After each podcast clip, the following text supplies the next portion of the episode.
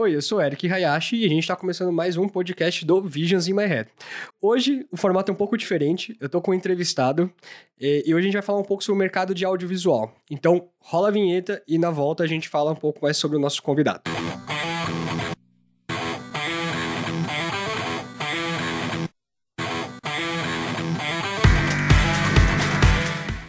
Bom, então hoje a gente está com um convidado, é o Fábio Naito. Fábio, prazer em ter você aqui com a gente. Opa, beleza, Eric? Beleza. É, para começar esse papo, a gente começar a falar do audiovisual efetivamente, se apresenta um pouco para nós, me fala qual é a sua formação, como que você chegou no audiovisual, o que, que você tem feito hoje. Opa, então, minha formação é um pouquinho complicada. Porque apesar de eu hoje estar trabalhando bastante com audiovisual, eu sou formado em pedagogia, em educação, né?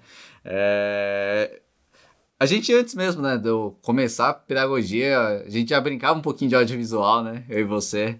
A gente já tinha algum, a gente já tinha alguns projetos paralelos e tudo mais que a gente começava a testar, né? E, e vídeo foi uma coisa bem bacana que a gente sempre gostou de trabalhar, né? É, chegou um momento em que, em que eu acabei migrando, né? Fiz um pouquinho de publicidade, migrei para pedagogia, trabalhei um bom tempo só com educação, fui professor, coordenador de educação básica é, e foi quando surgiu a oportunidade de eu trabalhar com educação também, só que na, arte, na área de artes digitais. Né? Então foi quando eu comecei a retomar muitas das coisas é, do viés artístico, só que agora voltado para a educação. E aí hoje eu. E ah, agora é o melhor dos dois mundos, né? Então eu trabalho tanto hoje com educação como também com audiovisual, né? Então, hoje falando em questão de trabalho, é, não somente a formação, hoje eu tenho meu próprio estúdio, né? Que é o Estúdio La Luz, que trabalha especificamente com pós-produção audiovisual. Isso contempla desde a parte um pouquinho do 3D, é, edição de vídeos, colorização, motion graphics, tudo mais. É, como também eu trabalho na parte educacional, com prestando consultoria para várias outras empresas. Né? Uma delas é a Saga, que é a escola de educação gráfica também, na qual é, estamos trabalhando num, numa nova, um novo programa acadêmico visando artes digitais. Então a gente está nesse momento de mescla, né, que você está falando. Você tem, você tem a parte mais consultiva, né, acadêmica junto com algumas empresas, mas também tem seu próprio estúdio ali na parte de educação e audiovisual. Exatamente, né? Então tem, tem tudo, né? Eu ainda consigo trabalhar tanto com educação como também agora com audiovisual. É, e o estúdio também tem a principal parceria hoje com o Instituto de Cinema, né? Então todos os cursos que contemplam a parte de pós-produção, a parte que é edição de vídeo de fato, acaba caindo na parte do, do Estúdio La Luz. Né? Então, todos os cursos são bem integrados com o Instituto de Cinema. Quando eles entram, fazem toda a gravação e captação do curta-metragem, das produções de vídeo deles, aí a gente entra e dá as aulas de pós-produção. Entendi. Aproveitando que você falou, né, que você tem a questão do, da parceria com o Instituto e, e o estúdio hoje está muito mais focado na, na parte de pós-produção, né? A gente já entrando um pouco, falar um pouco do mercado como um todo, né? Mas antes de falar do mercado em si, mas explicar um pouco desse, dessa questão do, do audiovisual, como talvez como processo. É, quais são as etapas que, que o. Vamos pensar num curta, talvez, né, que você comentou agora há pouco. Quais seriam as etapas? É captação, preparação? Como é que funciona efetivamente é, essa parte? Certo. É, a grosso modo mesmo, a gente pode estar trabalhando com três grandes etapas. Né? A pré-produção, produção e pós-produção. Né? A pré-produção é tudo o que se refere ao que deve ser preparado antes de ir para set. Então, obviamente, o roteiro, né? Direção de fotografia, então o diretor de fotografia junto com o diretor de arte, eles começam a trabalhar toda a questão de visitar o set, ver como é que é a iluminação, ver quais são os equipamentos necessários para aquilo, é, o tipo de lente necessária e, e toda a ambientação, se, se, o diretor de arte precisa comprar algum tipo de coisa para cenografia, tudo mais, é, e obviamente, o casting. Né? Então a gente já começa a trabalhar desde a curadoria né? e o casting para os atores que vão estar trabalhando no curta. e aí sim, com tudo preparado, né, com o, a ordem do dia, que é um, um dos documentos mais importantes, que lá vai estar tá organizado o que, que, será gravado no dia e a ordem, como será gravada toda a produção. É, aí sim a gente vai para set, tá? A parte da produção, que é o set em si, onde rola toda a bagunça, onde de certa maneira né, é, acontece a produção em si, onde a gente brinca que é o momento onde tem mais improviso, né? Então, ir para set, você tem que ir com barbante e fita adesiva. Porque sempre vai ter alguma coisa para você grudar, é, levantar, esticar. É, parte de rebatimento, luz sempre vai dar algum tipo de problema. Então, é onde a gente mais tem que estar tá pronto e com um psicológico muito bem preparado, porque o set é, é onde geralmente tem muito problema se tratando de equipe mesmo, né? Então, é, diretor briga com o diretor de fotografia, o pessoal da arte, é, o operador de câmera, o operador de áudio, fora que tem os atores também, que começam a improvisar tudo mais, então... E o, e o produtor em si também começa a cair pesando em cima mesmo, então... É, é, um, é um momento bem estressante se você não tiver feito uma pré-produção muito bem elaborada. Por fazer um paralelo e a gente, né, abrir um pouco assim, é, um pouco fora dessa história, mas eu e o Fábio, a gente teve uma empresa junto, né? A gente teve a parte de produtora de eventos, né? Muito foco em eventos orientais. E essa parte de, de produção efetivamente lembra basicamente a gente em dia de evento, né? Pô, pauleira, mano. a gente se preparava ao máximo, mas na hora do vamos ver era levantar o palco, desmontar o palco de um lugar e montar em outro, né? Literalmente falando. Então a gente pode de fato fazer esse paralelo, né? Nesse sentido de. Não, com é basicamente sobre o evento, é, é, é, o dia antes, é praticamente a montagem já com o evento rolando, né? Tipo, a gente tem que fazer acontecer, tem que finalizar aquilo de qualquer forma. Não, exatamente, né? Por, por mais que você esteja bem preparado, sempre vai rolar imprevistos, né? Porque a gente está lidando com fatores externos. É, mas uma das coisas assim é, por mais que a gente esteja é, preparado, é importante, por isso que aí é onde vem a experiência, né? É, a gente já consegue prever algumas possíveis é, falhas que vão acontecer, alguns possíveis erros que podem vir a acontecer né? E a gente já começa a já se antecipar para erros e não somente ao planejado em si. Boa. E aí, finalizando então esse terceiro grande etapa, aí onde entra hoje o estúdio, que é a parte de pós-produção. Exato. Agora é a parte mais maravilhosa do mundo. a parte de pós-produção, né? Onde a gente entra de fato, é... que aí é a parte mesmo de edição. Parte de edição. Então a gente começa a trabalhar é, de uma maneira bem pesada em cima disso, que é a, parte dos. Quando eu falo, é a parte do computador, né? Uma, quando eu dou aula para as turmas, né, que vem, da, vem fazer edição comigo dos curtas que eles mesmos produziram, eu falo que é um momento onde a gente tem que começar a tirar da cabeça aquele, aquele ponto de o menino do PC ou o menino que faz edição, né? E a gente começa a trabalhar trabalhar isso de uma maneira um pouco mais artística, né? Que querendo ou não, né? É, quando a gente fala de pós-produção em computador, a gente fica muito atrelado a questões técnicas em si. É, mas a parte mais importante em si, quando a gente fala de montagem cinematográfica, é, quem está de fato fazendo a montagem, né, que é o primeiro momento da pós-produção, né, depois da logagem e organização dos arquivos, é, é um cunho muito artístico. Né? E se a gente pegar bastantes cases bem curiosos mesmo, a gente pode ver que os filmes por si só, é, eu falo que acontece de fato, eles se materializam de fato no momento da edição e no momento da montagem. Né? Um case que eu gosto bastante de comentar em sala de aula é o próprio do Tropa de Elite, né? É, para quem não sabe, o Padilha tinha feito o roteiro é, visando totalmente o, o, o Ramiro como protagonista, é, fez a gravação, a produção em cima do roteiro do Ramiro como protagonista, mas no momento da pós-produção, da edição, da montagem, não rolou legal, né?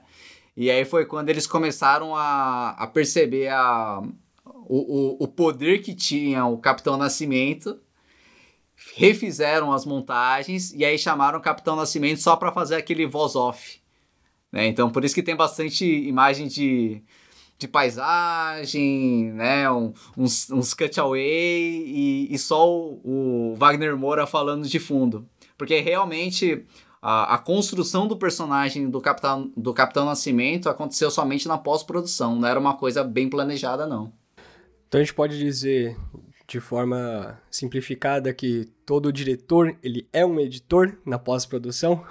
Ah, sim, né? É, de certa maneira, né? Tem, tem algum. A maior parte dos, dos diretores eles, eles acabam fico, ficando mais atrelados em set de filmagem, e aí a gente tem a equipe de pós-produção que trabalha bastante nisso, né? Quando a gente trabalha é, em questão de curtas, é mais fácil o diretor tá totalmente presente no, na montagem final, né?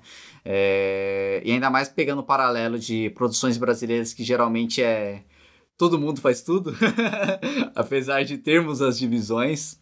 É, o, o, geralmente quem é o diretor né, de produções brasileiras acaba fazendo muito parte, ou a maior parte deles é, acaba sendo o próprio roteirista, né? então o diretor, é, o roteirista é o próprio diretor e ele também tem uma mão muito pesada na montagem, que é um pouquinho diferente das produções de lá fora, a não ser que você seja um, um peso muito pesado, por exemplo, um, um Quentin Tarantino, né? que aí você faz o roteiro, faz a, a dirige, participa do filme e, e ainda faz, a, faz tem a mão muito pesada na pós-produção. Porque se a gente for tratar Hollywood, tem muitos diretores que são contratados somente em set. Faz a gravação e o estúdio, né, o produtor por si só contrata o montador e vai fazer a montagem da maneira que ele, que ele bem entender, por exemplo. Entendi. E, e, dando, e na sequência, nessa questão do, da pós-edição, a gente estava falando, então, e tem essa questão da montagem, né, especificamente, é, e, eu, e acredito eu, né, pelo menos da minha parte, o que a gente mais conhece como pós-produção, né, pós-edição, é a parte de efeitos. E a gente tem mais alguma outra coisa além dessa parte, ou não é isso mesmo, é a montagem e basicamente efeitos? É, na verdade é tudo que é feito até ser entregue, né? Então, nós temos aí a parte da montagem por si só, que é onde a gente constrói a narrativa do filme. Nós temos a parte de mixagem áudio, né? É uma das partes da finalização mesmo, né? Sound effects Efeitos também entra nessa parte. Isso, entra tá. tudo, né? Sound effects, os foleys, né? Tudo que na mixagem é, é para fazer a pós-produção mesmo, é, se você vai fazer estéreo, se você vai fazer 5.1, se você vai fazer a, todas as, todos os tipos de saídas, né? Então, por exemplo, para você fazer uma edição de um de áudio, por exemplo, né? Quando eu tive a oportunidade de, de visitar a Vox Audiovisual, né? Uma das maiores produtoras também aqui, né? De audiovisual de São Paulo, é, para eles editarem um vídeo para cinema, eles têm um uma sala de cinema para editar o áudio e o operador de áudio, né, o, o editor do áudio, né, tudo mais, ele acaba, ele tem uma ilha no meio dessa sala de cinema para entender como é que vai se reverberar, como é que vai rolar o áudio numa caixa, nas caixas, né, de um cinema, então 360, por exemplo, né, então é, é, é bem bacana ter esse tipo de preparação, não é o cara que vai colocar um fone de ouvido e vai editar o áudio. Não, se o cara vai editar um áudio para cinema, né? Então ele edita o áudio ouvindo as caixas em uma sala de cinema. Então isso é bem, bem interessante de, de se saber também, né? Fora isso também nós temos a parte de colorização, né? Uma das últimas partes também, que também trabalha a questão da narrativa e também é, esconde alguns, alguns momentos, alguns, alguns trabalhos de composição. Né? Então dá aquela. Eu falo que dá uma, a colorização dá uma invernizada, né? Passa um verniz em todos os elementos que fazem a composição de efeitos especiais, ou efeitos visuais, no caso. Pô, então, assim, pelo, pelo um pouco que você já falou agora, né? Pensando nessas três grandes etapas que consiste uma, uma produção, né? Produção, quando a gente falando de um curta. É, quando a gente agora falando sim de mercado, então a gente entende, na verdade, que o mercado de audiovisual, ele compete por vários profissionais. Então, hoje, querendo ou não, é um mercado grande. Para quem está querendo entrar, conhecer, ou mesmo para quem já está estabelecido de alguma forma, dá para se brincar um pouco mais desse mercado, correto? E, e se a gente for pensar, então, no, na questão do mercado de audiovisual, né? Assim, é, pe pegando um pouco de, dos nossos passados, né? Como você falou, assim, você lá, lá atrás a gente teve nossos eh, eventos juntos, a gente já chegou a brincar um pouco, né? Realmente era brincadeira o que a gente fazia lá atrás, é, que desperta isso para muita gente. É, historicamente, eu tenho uma veia muito mais de fotografia do que de vídeo, né? A gente até estava conversando recentemente das dificuldades de quem sai de foto para ir para vídeo, né? Tem, existe algumas, algumas problemáticas, mas ao mesmo tempo também tem suas vantagens, né? Principalmente na parte de composição. É, então a gente vê muito questão do, do audiovisual e até crescente mesmo, gente. Esse formato que a gente está fazendo hoje de podcast também é um formato que veio crescendo, né? É, então, o que, que hoje a gente pode entender como mercado de audiovisual? Sendo que, no meu entender, no passado a gente entendia audiovisual como rádio, TV e cinema. Era só o que a gente tinha. Certo. É, audiovisual hoje, com o advento de, da internet, com certeza a gente vai cair muito para social media e hoje um, onde mais acaba caindo, né, o, e onde muitas pessoas começam de fato é trabalhar com, a, com aquela versatilidade do videomaker. Né? É, uma das portas de entrada, com certeza, para o mercado audiovisual é aquela vertical que eu não, não é nem uma vertical, mas é, eu coloco como vertical, que é o generalista do videomaker. É um cara que consegue entender de equipamento, sabe operar uma câmera, sabe operar né, os equipamentos necessários, capta e faz a própria edição, e isso de uma maneira rápida e eficiente e, e digamos assim, bonita. Assim esperamos, né? É, o mercado, quando a gente fala de mercado audiovisual, a gente acaba sem, obviamente, assim como qualquer outro mercado na área artística, a gente é, começa generalista e vai terminando especialista. No audiovisual não é diferente, né? Uma das primeiras, um dos primeiros pontos que a galera começa a entrar mesmo no mercado um, é, acaba sendo com o videomaker por ter essa versatilidade, né? De tanto pré-produção, um cara começar a pensar nisso, produzir, pegar a própria máquina, ele mesmo filmar fazer tudo mesmo. Ele com tripé se filmando, GoPro, seja o que for, e depois pega todo esse material e ele mesmo vai lá e faz a própria edição do material captado por ele. Videomaker basicamente então seria tipo aquela famosa a banda de um homem só. Exato, né? O, o início, né, de uma um, não é, não é via de regra, né? Mas até para a gente entender e, e conhecer um pouquinho mais da área, a gente por si só acaba se aventurando no, no mundo videomaker. Né? Então, eu quando comecei a, a cair bastante na parte de audiovisual, é... quando eu comecei de fato a me especializar em audiovisual, eu comecei a cair muito na parte de pós-produção. Só que quando conforme eu fui trabalhando só com pós-produção, só edição, só edição, só edição, montagem, colorização, áudio, eu comecei a, a, perceber alguns pontos da produção que poderiam estar sendo melhoradas, né? Então, é, a partir daí, quando, quando eu comecei a pegar muita experiência em pós-produção, eu já sabia, de certa maneira, como uma produção deveria vir ou deveria ser feita para o material chegar mais redondo para mim, né? Então, fazer uma, uma pós-produção, entender e trabalhar com pós-produção bem feita, bem estruturada, me ajudou muito a entender também a parte de produção. E aí é vice-versa, né? Quando você tá com a mão, né, tanto na produção como pós-produção, você pega um projeto, pega a produção. No próximo projeto você pega a pós-produção e depois você vai na gravação. É, isso acaba te ajudando né? Porque você vê os dois lados da moeda, digamos assim. Você falou que começou na pós-produção e por causa disso você entende a parte de como deveria, pelo menos, ser uma, uma, uma produção, efetivamente, uma captação. E vice-versa. Também o cara que às vezes vem de captação, ele vai entender como ele pode vir Isso. entregar e é. cumprimento entender. É que, na verdade, com, quando ele mais estuda, por exemplo, pós-produção, ele vai se especializando naquilo, ele começa a, a, entender alguns erros que poderiam ter sido sanados no material que vai chegar para ele, né? Então, e, e quanto mais você trabalha em pós-produção, mais você, quando você for, por exemplo, que é o que acontece hoje, né? É, a gente tem o, o, toda a produção hoje tem um supervisor ou coordenador de pós-produção em set.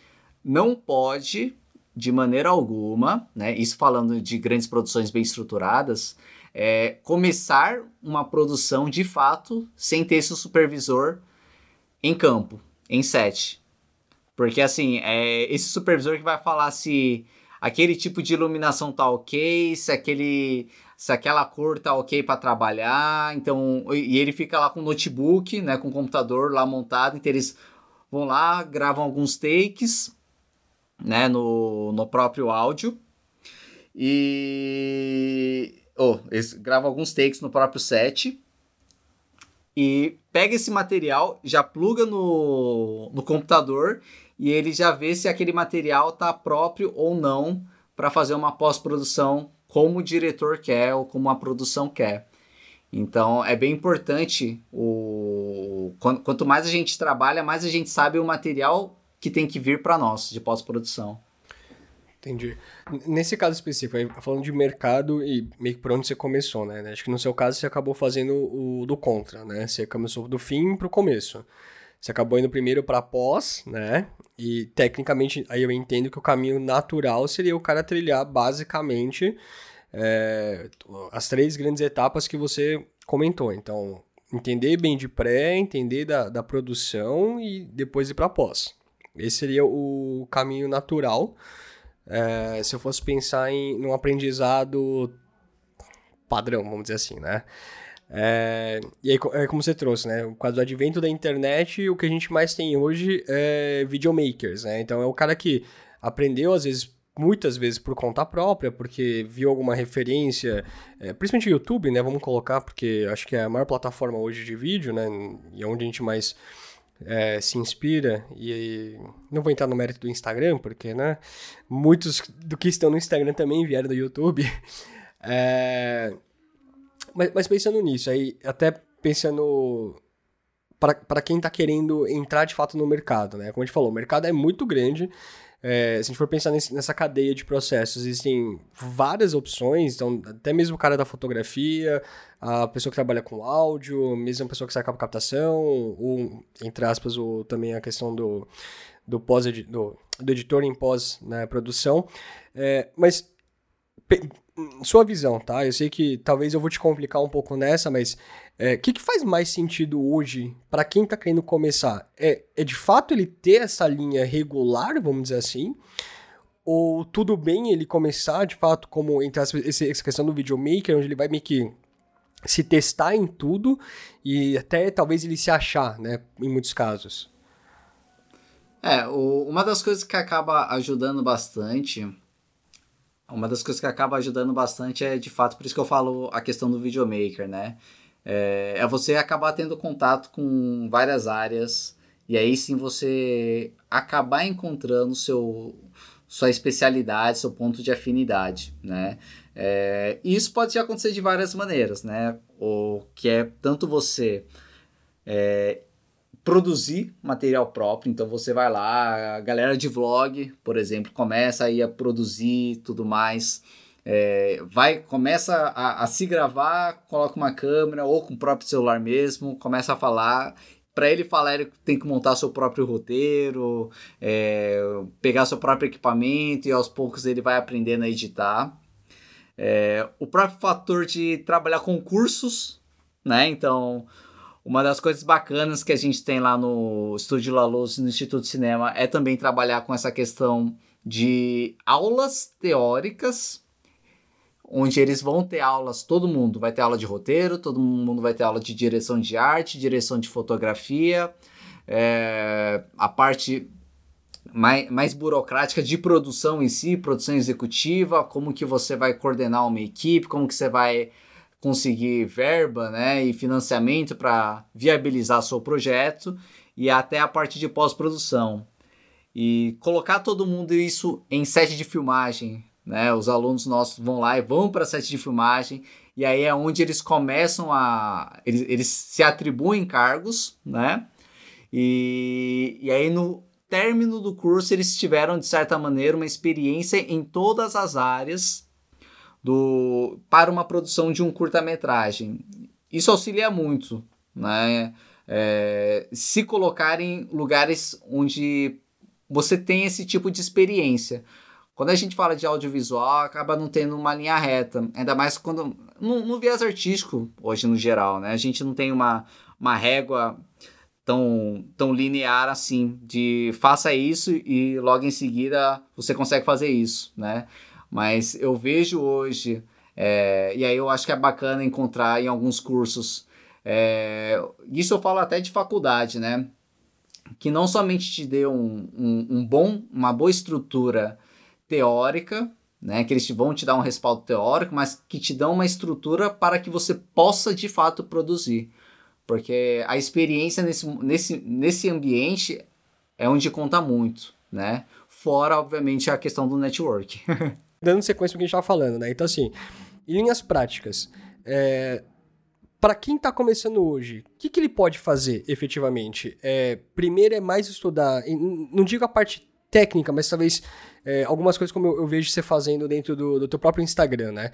É, é analisar um filme, é, quais são as coisas que hoje quem está começando pode começar a fazer, que talvez não necessariamente é um curso, e aí vamos falar exatamente sobre isso por conta da pandemia que a gente está vivendo, né? Então a gente não tem é, muitas coisas presenciais, aí se você tiver alguma outra sugestão, entrar algum outro mérito, por favor, mas é, hoje no entendimento é boa parte do teu curso, até onde eu me lembre, eles são presenciais, então não tendo essa questão, né, especificamente, mas o que, que hoje, por exemplo, eu não sei nada, quero começar, eu posso fazer o quê? É ver mais referências, talvez é procurar o que há de online, se tiver online, o que, que a gente pode entrar nesse mérito, é, ou não, cara, é, talvez é melhor pegar um livro é, da história do cinema, sei lá, o que, que, que, eu posso fazer hoje, principalmente nesse momento de confinamento que a gente está vivenciando? É, nesse momento de confinamento, e até mesmo fora isso também, um momento de confinamento, eu sempre gosto de, de trabalhar um, um, um sistema mais inverso, né, de, de aprendizado.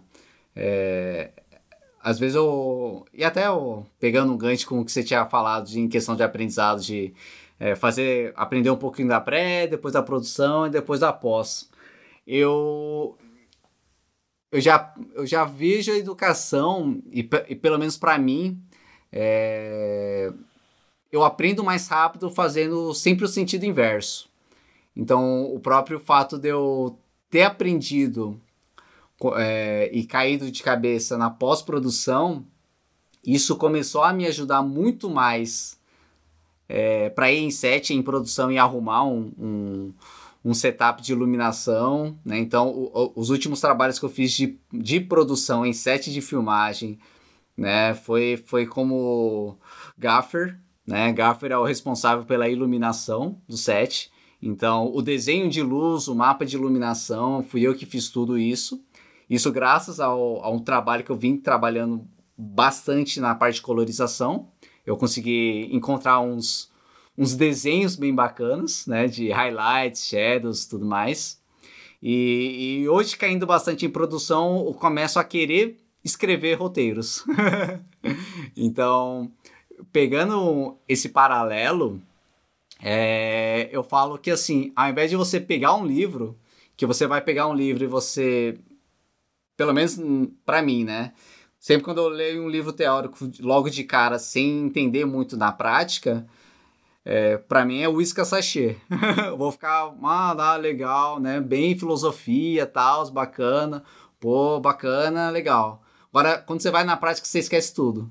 Se você pega a sua câmera na mão, vai fazendo umas filmagens, vai brincando de edição, né? E vai, vai na raça, vai na raça, vai, vai se fudendo, né? É, vai você vai fazer as suas primeiras edições, você vai achar bonito, dois dias depois você vai achar uma bosta, você vai refazer, e aí você começa com as suas produções, porque vai, vai, vai cair naquele momento de estranhamento. Que assim, você vai olhar para as coisas que você fez e falou, hum, tem alguma coisa de errado que eu não sei o que, que é. E aí é onde eu, eu bato muito na tecla de dar feedback e buscar feedback. Uma coisa que eu faço hoje bastante com os meus alunos ainda hoje, né? Vários alunos meus ainda me procuram, me mandando bastante é, materiais que eles fazem pedindo feedback para mim, né? Então, se você tem alguém que conhece um pouquinho a mais de você, que você é na área do audiovisual, pede para ele dar uma olhadinha, né? O que, que ele acha, tudo mais. É, porque aí pegando esses, não adianta você pegar um livro de secar é, Kuleshov, logo de cara, é, sendo que você ainda não, não tem, de certa maneira, o, a linguagem audiovisual trabalhada na prática. Porque, que nem eu falei, se você pega muitas teorias logo de cara, fica muito uísque sachê. Se você já está calejado, mas não sabe a teoria, aí é onde rola aquele é, insight, né?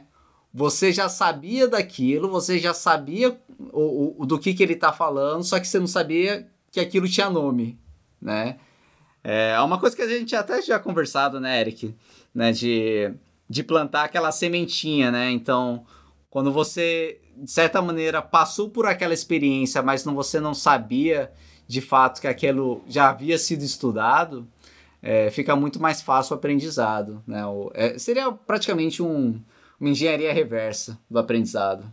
É que, é que isso daí dá, dá margem para a gente fazer um outro papo, especialmente sobre os nossos questionamentos sobre o modelo de educação atual.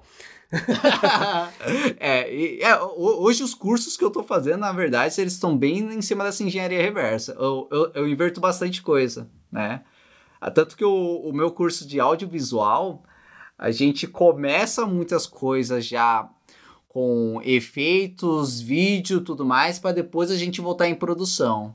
Então a gente já entende como é que é a linguagem audiovisual e depois cai para um storyboard e entende um, um, um roteiro em si.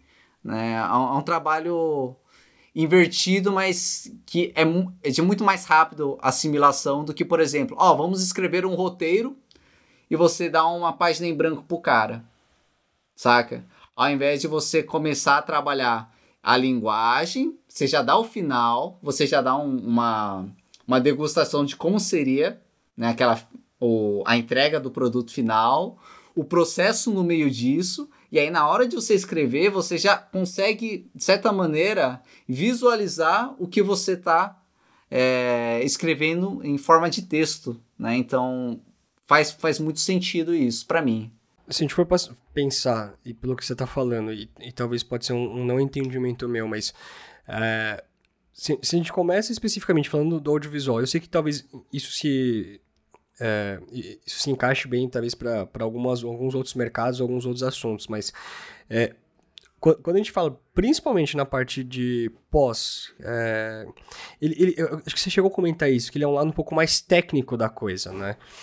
É, então, a, gente começar basicamente com técnica e, e, ter essa clareza, meio que fica no automático, eventualmente ele fazer, ele consegue partir para o criativo porque ele já vai saber, basicamente, então, o que fazer, como fazer a partir daquele material que ele está captando também. Seria mais ou menos esse o raciocínio. É, é bem importante, né? Porque um, acho que uma do, um dos principais problemas que a gente enfrenta, né? E, e aí eu me coloco nessa, nessa maneira como artista, é, eu quero fazer uma captação desse jeito. Só que eu vou lá para campo, configuro o meu equipamento e eu não consigo de jeito nenhum. Aí essa frustração me faz correr atrás e aí eu começo a estudar de fato de uma maneira mais direcionada. Né? Tipo, putz, não consegui fazer aquele, aquela captação, aquela fotografia com aquela iluminação daquele jeito que eu quis. Aí o meu estudo é muito mais direcionado do que generalista, saca? Então, por isso que eu falo assim, a, a frustração de uma produção mal feita é o, é o melhor gatilho para a gente estudar. Porque, ah, vou estudar, né, vou, vou estudar audiovisual. É muito abrangente, né? Você vai estudar uma produção sem, sem ter produzido nada, é tipo, aí fica muito muito claro e muito teórico, e aí quando você vai para sete você não sente algumas dificuldades, ou quando você bater em alguma dificuldade, você fica meio, ah, mas é, é muito. Você sabe do manual, saca? Então, se você não segue tanto o manual e, e, e vai direto para campo encontra gaps e aí você volta para o estudo, aí você começa a ter uma, uma visão um pouco mais aguçada, digamos assim, um estudo mais aprofundado. Até porque esse, esse, estudo especificamente acaba ganhando um objetivo, né? Ele, ele tem um porquê de você estar tá fazendo, porque você sabe onde você vai poder aplicar nessa consequência. Exato, né? Então você você estuda para atingir um objetivo exato, né? E não fica estudar por estudar, né? Você estuda para querer atingir aquilo e produzir aquilo exatamente aquilo. Então, é, isso, de certa maneira, otimiza a produção, otimiza nosso trabalho é, e o aprendizado. Quando você quer trabalhar com, com audiovisual, isso, isso ajuda muito. Então, por isso que eu falo, cara, quer, quer aprender? Cara, produz. Não tem outro jeito. É, é caindo para a produção que você vai aprender de fato. E aí você. Aí você se fode, né? Eu, quando eu falo também para os meus alunos, né?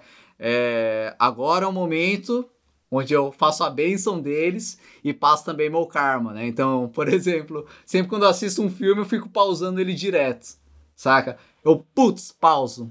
Aí eu tiro foto, né, da, da parte onde eu pausei, e aí depois eu começo a dar uma olhada na fotografia, na composição que rolou naquilo lá, tento entender o que, que foi, o que, que o, o, diretor de fotografia quis fazer com aquilo lá e que tipo de colorização foi feita, e aí eu dou play de novo, né?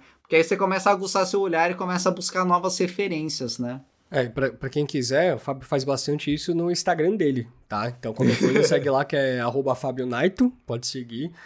Pelo menos acho que uma, duas vezes por semana sempre tem alguma coisa desse gênero, então vale a pena seguir pra, pra dar uma olhada nessas coisas também.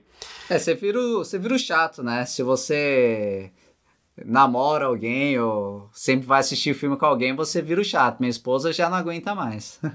É, então, pra gente encerrar, começar a encerrar o nosso papo aqui, queria que você desse alguma indicação de filme ou de livro, um de cada, ou como você quiser. Cara, começar por filme, que é uma das coisas que eu tô mais vendo e percebendo bastante. uma das coisas, uma das referências que eu mais gosto de trabalhar, assim, é quando eu trabalho e estudo fotografia, eu sempre gosto de retomar algumas coisas do Kubrick, né? Então, 2008 Cé no Espaço é é, é, é, é, belo a parte de fotografia em questão de composição e a parte simétrica que ele, que ele trabalha. Então, a, a fotografia, se você for querer estudar bastante é, essa parte mesmo de composição, acho que Kubrick é. Todos os filmes do Kubrick, né? Até o o Shining, né, trabalha muito legal a questão de fotografia, composição, então vale a pena assistir todas as obras do que o Kubrick tem. É, livros, tem um que eu não sei se tem em português, né, mas é, um, é uma das... ele trabalha muitos conceitos importantes, então tem o livro em inglês na internet, dá para comprar pelo Amazon, como também tem o, a própria palestra né, do Walter Murch, que é o The Rule of Six, né, que são a, a regra dos seis, na qual ele coloca os seis pontos primordiais para uma boa edição, uma, para uma boa montagem em cinema, né? E para quem não sabe, o Walter Murch ele é, foi o montador, né, o editor do Poderoso Chefão, né? Fora Apocalipse Now e tudo mais, então o, o cara sabe do que fala.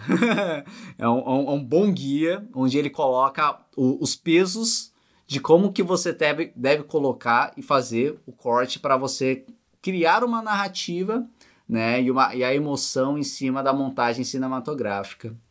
É, e um geralzão, né, se você quiser ao máximo trabalhar e entender um pouquinho mais de cinema, é, a história do cinema para quem tem pressa. então ele é um bem um catadão batido mesmo, né, do Celso Sabadin.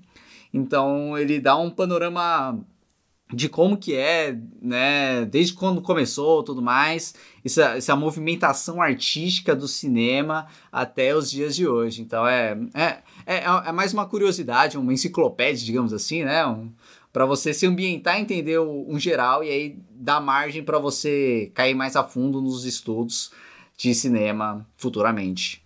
Boa. Tem alguma outra dica final? Cara, produzam.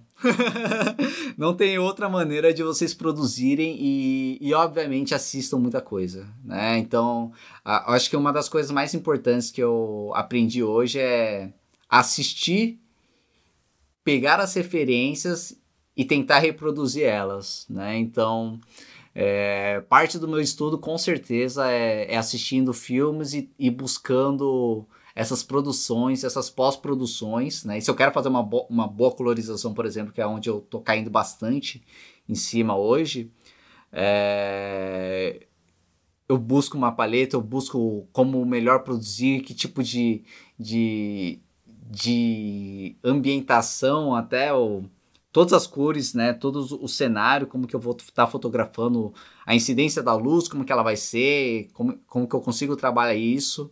É, cara, é, é só cair em produção e assistindo filmes, não, não, não tem outra saída.